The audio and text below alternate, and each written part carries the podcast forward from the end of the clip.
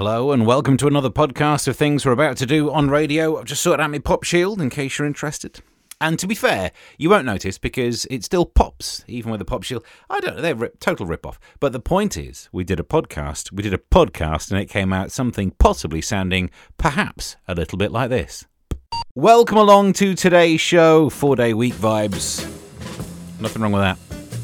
I mean, there is something wrong with that if it's because of um, general strikes. That's less good than a bank holiday. In general, people would agree with that. Most people would agree with that. That's not what we're here to talk about. That's what I do elsewhere. Um, on the show today, we moan about the people who sing. Well, that's it, really. We moan about the people who sing.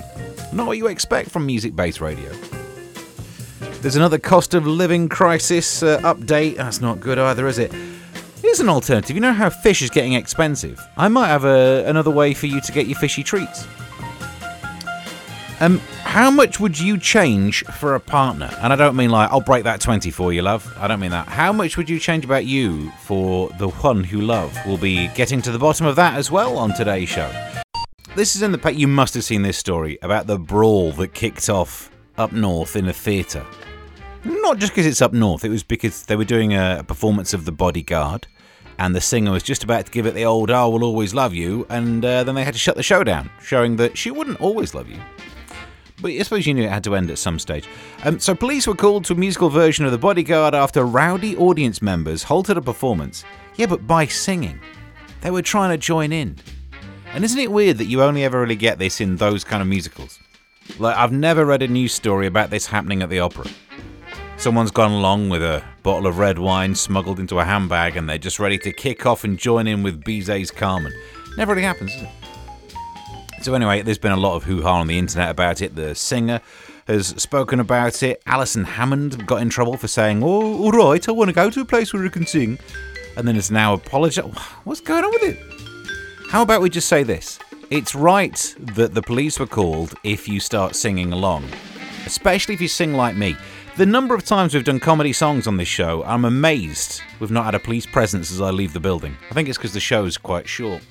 Interesting story about this bloke. He's in the newspapers. A 60 year old bloke called Paul Slosar.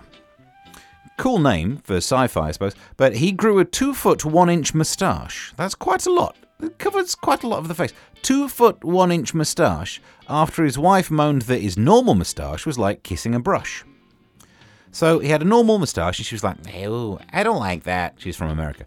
I don't like that. It's like kissing a broom, because they probably call it a broom rather than a brush.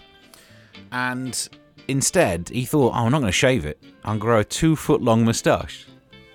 I mean, surely they should just divorce. Imagine that. N- not technically biting your nose to spite your face, but definitely covering the rest of your face to spite your wife. Oh, it's. I don't like your moustache. It's too bristly.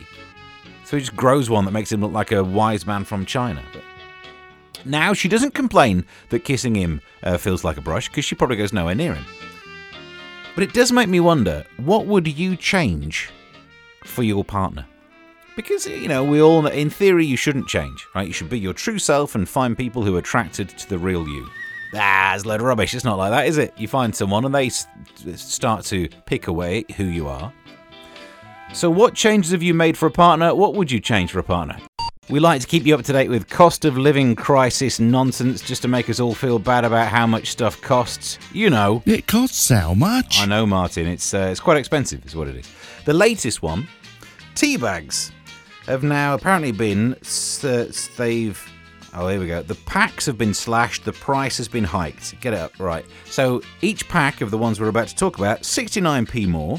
This is twi- Twinnings, Twinings, Twinnings, Twinings cut many of its products from 100 bags to 80 bags. Ouch. By then, like when you're about 80 bags into a box, that's just when you're getting going, isn't it?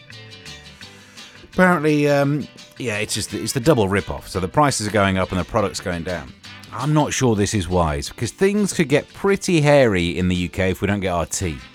Yeah, sure, make your cakes expensive. Get an egg shortage, no one cares. But if you take away our tea, how many times have you seen an episode of EastEnders where things are about to go really badly and then someone says, Oh, let's have a nice cup of tea? If there were no tea, it would just escalate. Walford would be such a state. By, by now, Walford wouldn't even exist on a map. You look for it, have a look. So, all I'm saying is, I think tea is too big to fail in the UK. The government should step in and somehow, if they can subsidise their own bars, they could buy me a brew.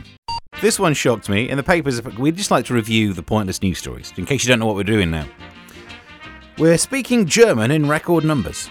I'm not, so I don't know who else is doing this. Around 250,000 Brits are learning the language. That's up 20% in a year.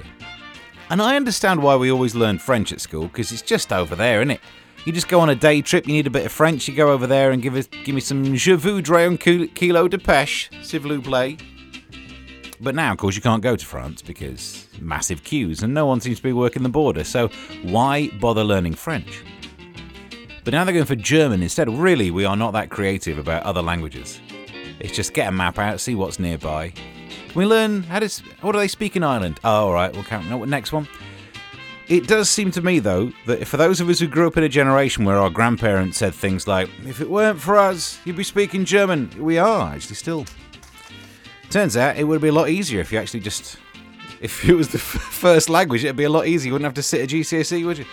There's often, and we've covered it already on the show, um, cost of living crisis stuff out there. A while ago, we were talking about how, like months ago, how expensive fish and chips were. This is when we had a dearth of the oil to fry them in, and the fish were running out, so fish and chips became massively expensive. Only the posh people with their little pinkies sticking out, which it turns out, if you do go to dinner with loads of posh people, and you know that posh people eat with their little pinkies sticking out, that means their finger, not, well, I can't give you the rest of the details of that story, but I've never been invited back since. Shark and chips is back on the menu at takeaways because the price of cod is so high. I don't, I don't think they mean loan shark and chips. They might do. So let's read on. The government's allowing British fishermen to restart catching northeast Atlantic spurdog. Sounds like a pint, but it's a 40 inch long shark. The. I've often said I should only eat things that I could beat in a fist fight which is why I'd end up going vegan. But the idea of eating shark, but apparently this uh, also could see as having rock salmon and dogfish on there. If you can't tell the difference, then that's all right. But the only thing I know about sharks is I watched the film Jaws, and if I'm tucking into my fish and chips and then all of a sudden a car number plate falls out of there, uh, uh, it's good for me in terms of getting me iron, but I don't like the rest of it. We were talking about this story of a bloke who had a moustache and his wife didn't like the moustache. She said it's like kissing a brush. And he presumably said to her, How do you know? What do you, what do you get up to when we're at home? And then he gets jealous and he never leaves her at home with a brush ever again, and that means she never has to do any sweeping. Clever, it's mind games.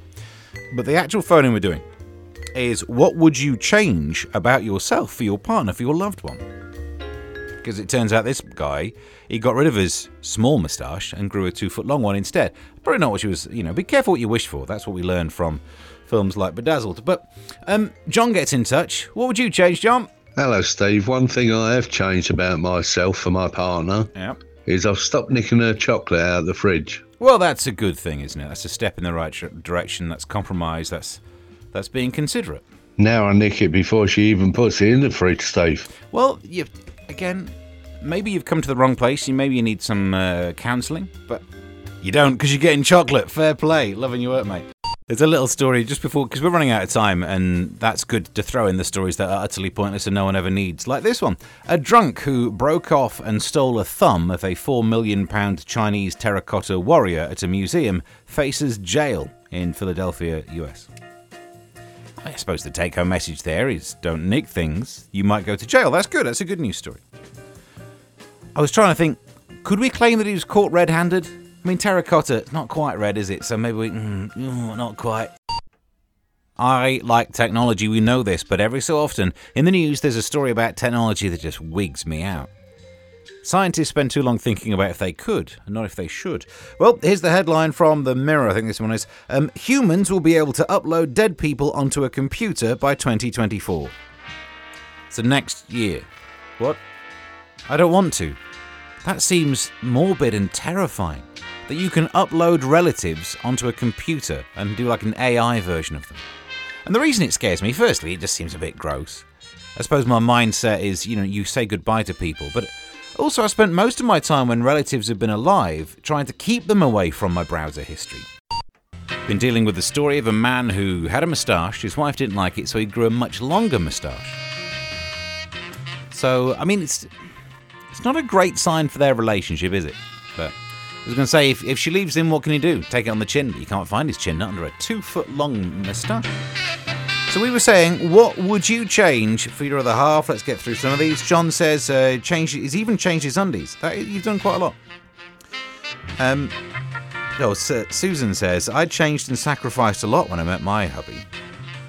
I stopped dating other men. Okay, you know what's good. And apparently, I've stopped having nice nights out too. Well, you really have given, haven't you? That's what I like about you. You are you are all give in this exchange. All right, podcast in your face. Bosh, done. How'd you like them pods? You can subscribe to wherever you found this. You could tweet me at Mr. Stephen Allen, and other than that, our business here is done. So, till next time. Bye.